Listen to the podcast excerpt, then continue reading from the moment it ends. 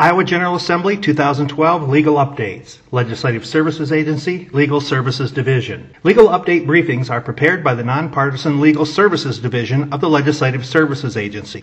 A legal update briefing is intended to inform legislators, legislative staff, and other persons interested in legislative matters of recent court decisions, attorney general opinions, regulatory actions, federal actions, and other occurrences of a legal nature that may be pertinent to the General Assembly's consideration of a topic.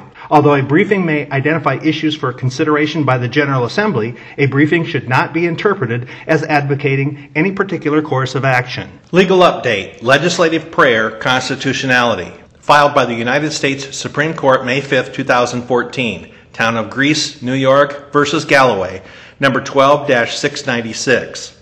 Factual background The town of Greece, New York opened up the monthly town meetings with a prayer given by a clergy selected from the congregations listed in a local directory. The local congregations in and around Greece, New York were nearly all Christian, but the prayer program was open to prayers from all faiths. Some residents filed suit complaining that the town violated the First Amendment's Establishment Clause by preferring Christian prayers over the prayers of other faiths. The residents also sought to limit the town to, quote, non sectarian prayers that referred only to a, quote, generic God. Procedural background The United States District Court for the Western District of New York District Court upheld the legislative prayer program of Greece, New York by concluding that the town's prayer practice did not support an impermissible preference for Christianity because the town is comprised of predominantly Christian congregations. The district court further concluded that the First Amendment's Establishment Clause does not require the town to invite clergy from beyond its borders in order to achieve religious diversity, and also rejected the claim that the legislative prayer be non sectarian. The Second District Court of Appeals held that the legislative prayer program, viewed in totality by a reasonable observer, conveyed a message that the town was endorsing Christianity and thus violated the Establishment Clause of the First Amendment to the Constitution of the United States. Issue whether the legislative prayer practice at the opening of town meetings of Greece, New York violate the Establishment Clause of the First Amendment to the Constitution of the United States. Holding the Supreme Court of the United States reversed the judgment of the Second Circuit Court of Appeals and held that the town's legislative prayer program did not violate the Establishment Clause of the First Amendment to the Constitution of the United States. Majority opinion by Justice Kennedy. Multiple opinions were issued in the case, but the majority concluded that a fact sensitive inquiry, considering both the setting in which the prayer arises and the audience to whom it is directed, proves that Greece, New York is not coercing its citizens to engage in religious observance. The court stated that the Congress that drafted the First Amendment would have been accustomed to prayers containing explicitly religious themes that the persons who brought the suit in this case would find objectionable. The court further stated that the prayer program should not limit the prayer to non sectarian content, but should encourage and welcome ministers of many creeds. The court concluded that if the court upholds the right to pray but requires the prayers to be non sectarian, that such a ruling would require persons to act as censors of religious speech to a far greater degree than the town's current practice of neither editing nor approving prayers in advance. However, in rejecting the argument that the prayers must be non sectarian, the court stated that constraints may be placed on the content of the prayers.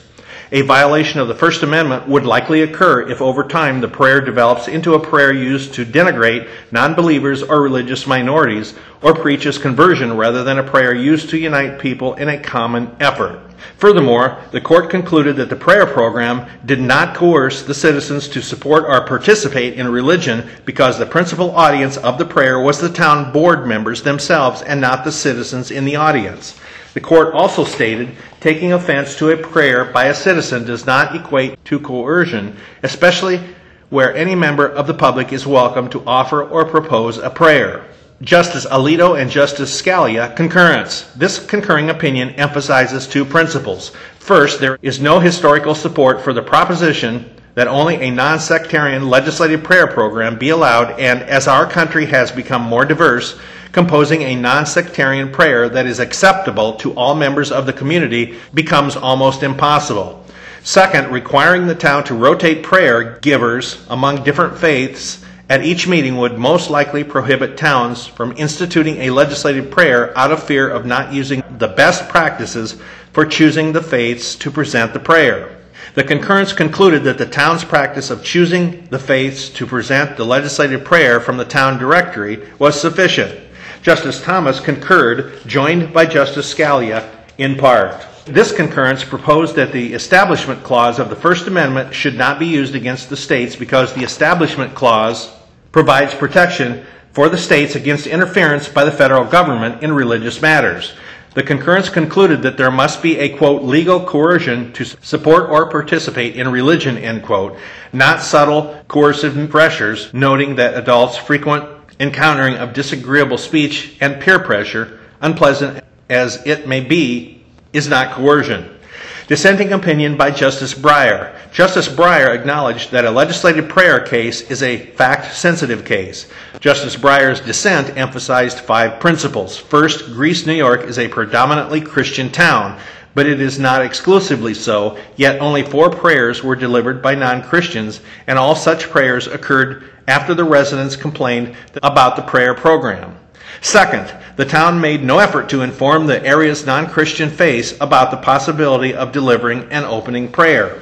Third, the prayers given reflected a single denomination's take on the significance of inclusion of religious minorities. Fourth, the fact that the town meetings included citizens with business to conduct contributes to the importance of making more of an effort to include members of other faiths. Fifth, the Constitution does not forbid legislative prayer, but the Constitution also does not prevent efforts to promote an inclusive prayer program by those giving the prayers. Dissenting opinion by Justice Kagan, joined by Justice Ginsburg, Justice Breyer, and Justice Sotomayor.